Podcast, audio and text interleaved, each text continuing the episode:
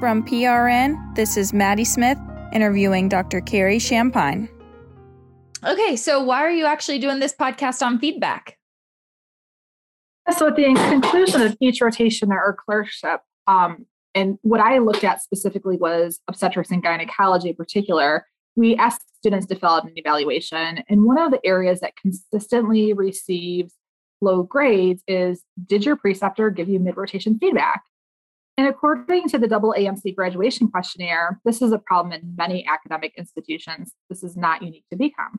Um, in their study, they found only 42% of students felt they received sufficient feedback during their core clerkships. And many of those that do, do receive feedback do not feel that the comments they receive are helpful. Oftentimes, students get their end of rotation evaluations and they're confused or they're upset by a comment and they didn't realize there was a problem because they never received feedback. In fact, I've had more than one student fail a rotation and they're in complete disbelief because no one ever told them they were doing anything wrong or gave them an opportunity to fix it. From a preceptor's perspective, I think all of us can use some reminders about feedback what makes a good encounter, what makes a bad encounter, um, and what type of feedback is actually going to be helpful to our learners. Yeah. So, what's actually going to be the purpose or the goal of the feedback? So, the goal of feedback is to provide information with the intention of closing the gap between an actual and desired performance. So, how do we get from where we are to where we want to be? So, you are giving the learner information they need to achieve this goal. And ideally, this is done in a timely fashion so that they have the opportunity to use this feedback to achieve this goal before they receive their end of rotation evaluation. How is the feedback that we're talking about different than the evaluation that students are given? So, this type of feedback is what we call formative. It's given in a timely enough fashion that it can affect performance before the evaluation. And the purpose of feedback, again, is to reinforce positive behaviors and improve or change negative. And this is what we think about as a teachable moment. And it can be formal or informal. So, informal feedback is done daily or after an encounter. Say a student presents a patient to you and you give them feedback on how they did right then and there. Formal feedback would be mid clerkship feedback, which is a face to face meeting halfway through the clerkship. And it can also be really brief. Like you could be in the OR and say, Hey, I liked how you buried your needle before you handed it back to the surgical tech. In contrast, the end of rotation evaluation is summative. It's a composite of multiple exposures, often by multiple graders, and it's completed at the end of the clerkship. And the intent of this evaluation is to grade a student relative to their peers or a standard. And it's a very formal process it's standardized and it's high stakes. That's a student's grade. Why do you think uh, preceptors aren't giving feedback?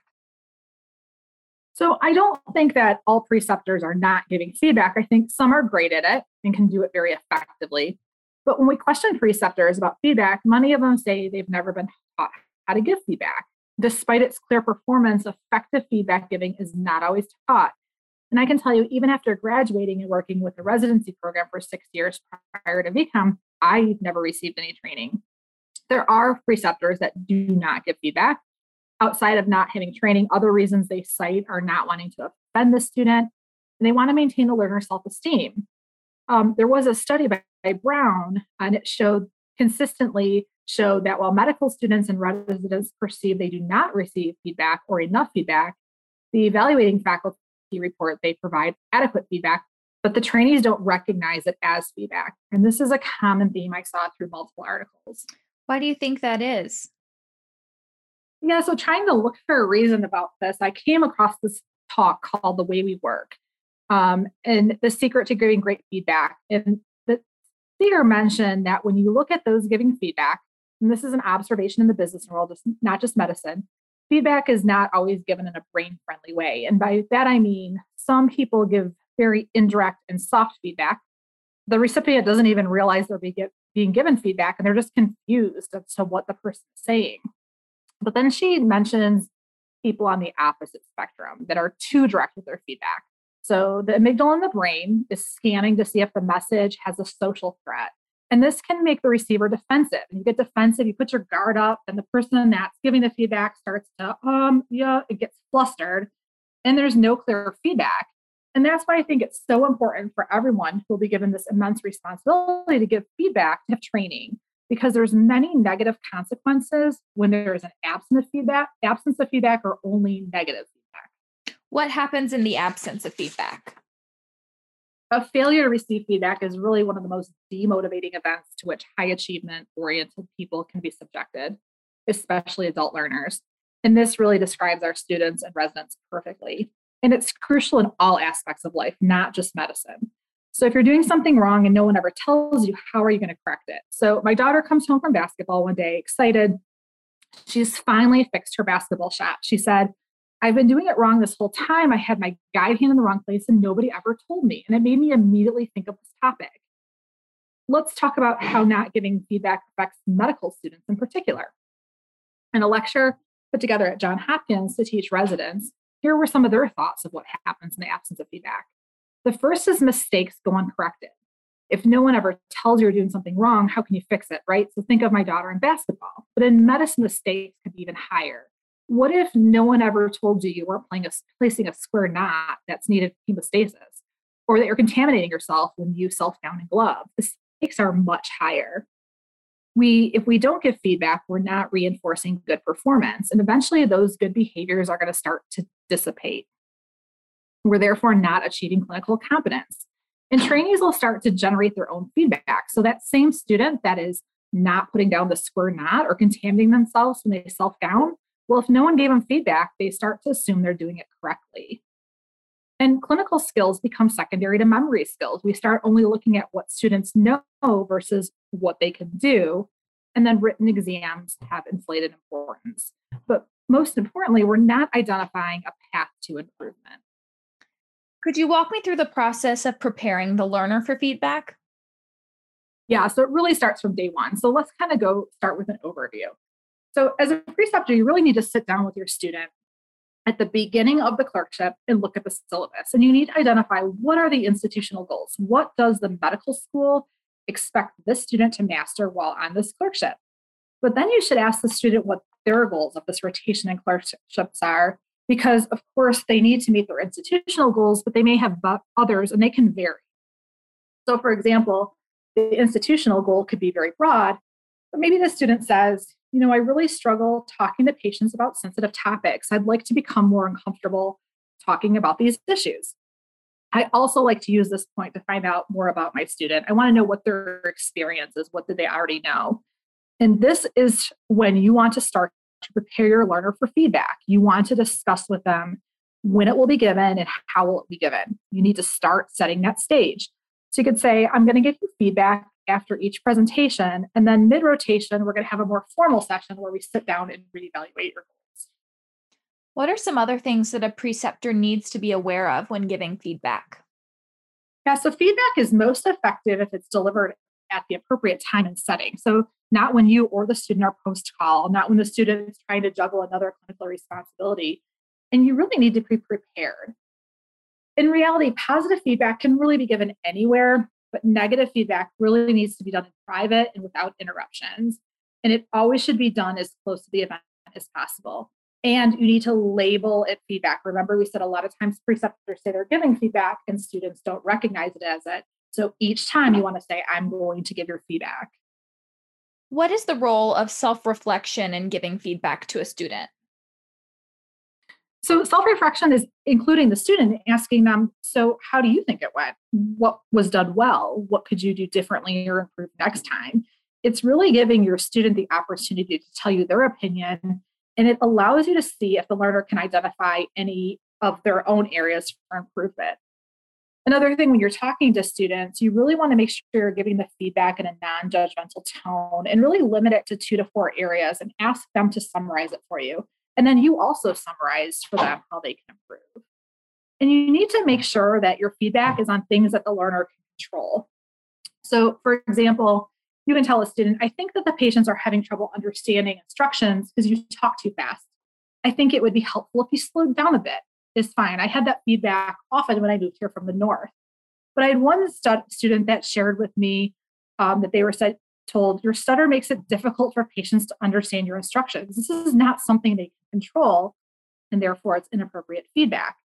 Another example is I had a, a male that wanted to be a pediatrician. He was told, You'll never be a pediatrician, you're too tall. well, there's nothing he can do about his height. A better way to give that feedback, maybe I've noticed when you stand in the room, your height is intimidating to the children. Maybe sit down and talk to them. And you really need to ask how well the person understood the feedback and allow them to develop a specific plan for improvement and establish follow up. So, what are characteristics of a good feedback encounter? A good feedback needs to be specific, it needs to be actionable and timely, and it needs to be respectful. Both participants should be prepared and ready, and you need to reiterate those goals. And again, specific examples are discussed, and items discussed were observed. They're not hearsay. And use positive body language. Give a smile or a nod, and ask the learner to self reflect. What makes it a bad feedback encounter? If it's threatening, if it's a threatening meeting, or the preceptor is disrespectful or unfriendly, or it's done in public, um, if it's judgmental and based on hearsay, or if the student's really not given any suggestions for improvement. And I know when we talk about bad encounters, we often hear people say, like, who would do that? Like, who would make have a threatening, disrespectful meeting? And I don't think it's always the intent or meant to be malicious, but it can certainly be interpreted by the student as that. Okay, so if we put that into practice, um, they've told the learner that they're going to give feedback. Um, they've heard faculty talk about using the feedback sandwich. How does that work exactly? There's various methods of giving feedback that you'll find in the literature that kind of with the goal of helping the um, preceptor form a framework for giving feedback. And this is one of the most common ones. So basically, picture the two slices of bread are praise, and then the meat is the area of concern. But what I really like is the teaching physician introduces this idea of a modified feedback sandwich.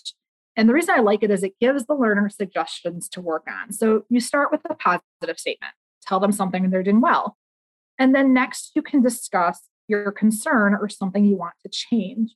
But then what you want to end it with is a recommendation to them about what you can do differently next time. Another method that we read about frequently is called the ARCH method, ARCH, where A is allowing or asking that learner for self assessment. So, what do you think went well? What do you think could be done differently? And the R is to reinforce what's being done attitudes, skills, knowledge. C is confirming what needs correction or improvement. And then H is helping that learner with an action plan for improvement. So, again, we want to make sure that no matter how we're delivering feedback, we're giving them an opportunity for improvement. And there's also one called Ask, Tell, Ask.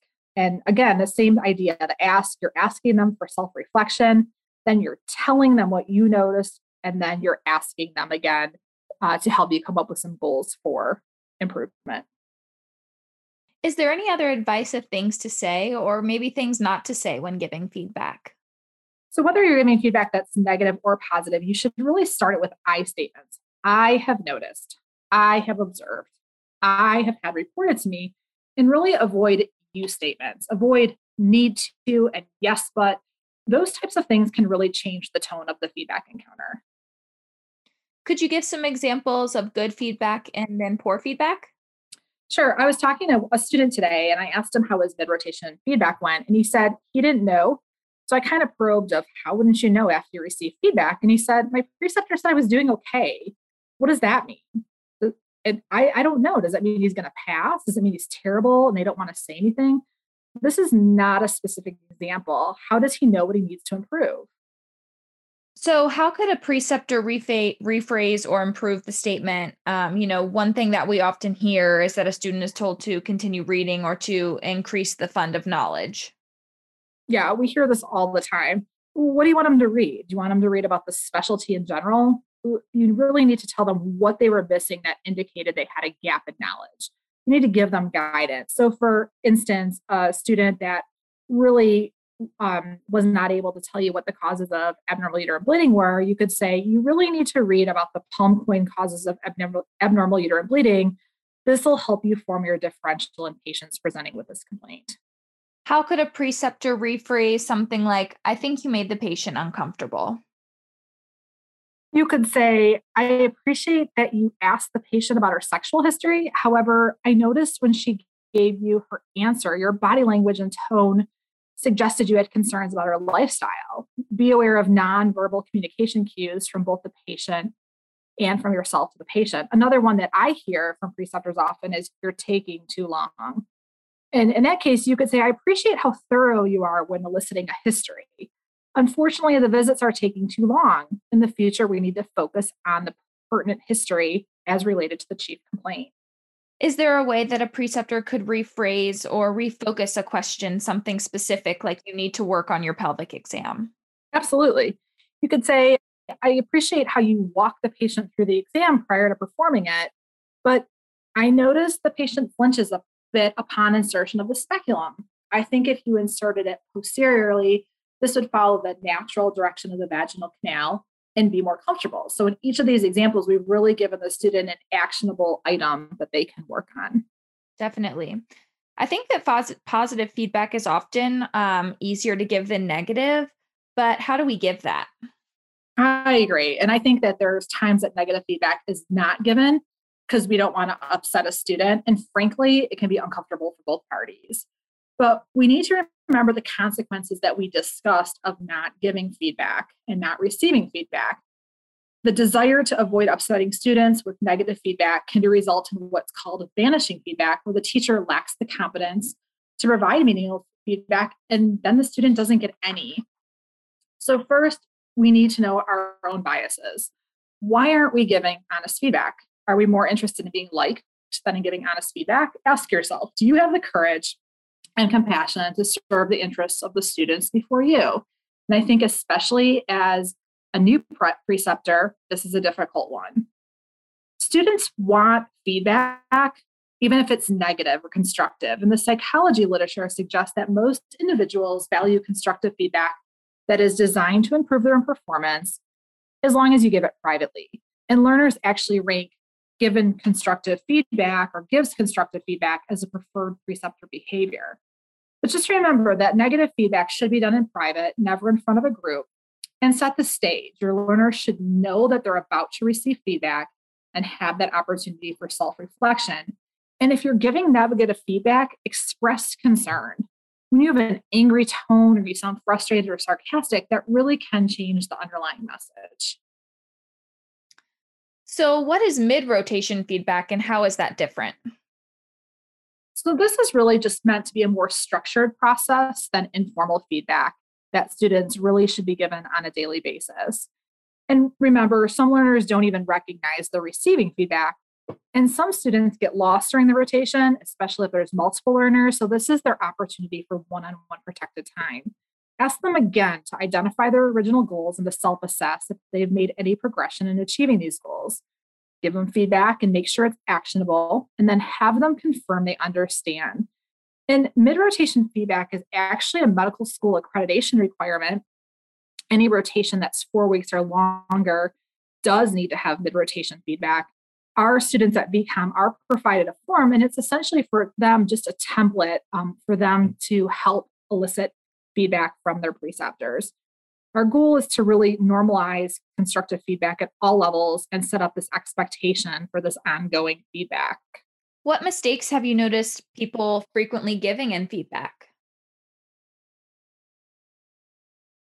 They forget to label it feedback. Remember, we said um, faculty often say they're giving feedback, but students don't recognize it. They really think that it needs to be formal, that they need to sit down and have this formal session in order to get it. So they just keep putting it off and putting it off, and it doesn't need to be. Um, they give feedback that doesn't translate into a plan of action. So students just don't know what to do with it or how to improve. And then finally, they don't want to give bad feedback. And so it turns into vanishing feedback. It just doesn't happen. Awesome. Thank you. This podcast provides general information and discussion about medicine, health, and related subjects. It is not intended and should not be construed as medical advice or the practice of medicine. The views expressed herein do not necessarily represent the views or opinions of Edward Via College of Osteopathic Medicine or any other institution or employer. This episode was hosted and produced by Maddie Smith and edited by Peter Samuel. For more PRN, please be on the lookout. If you like this episode, tell someone about it and start up a conversation. This is PRN.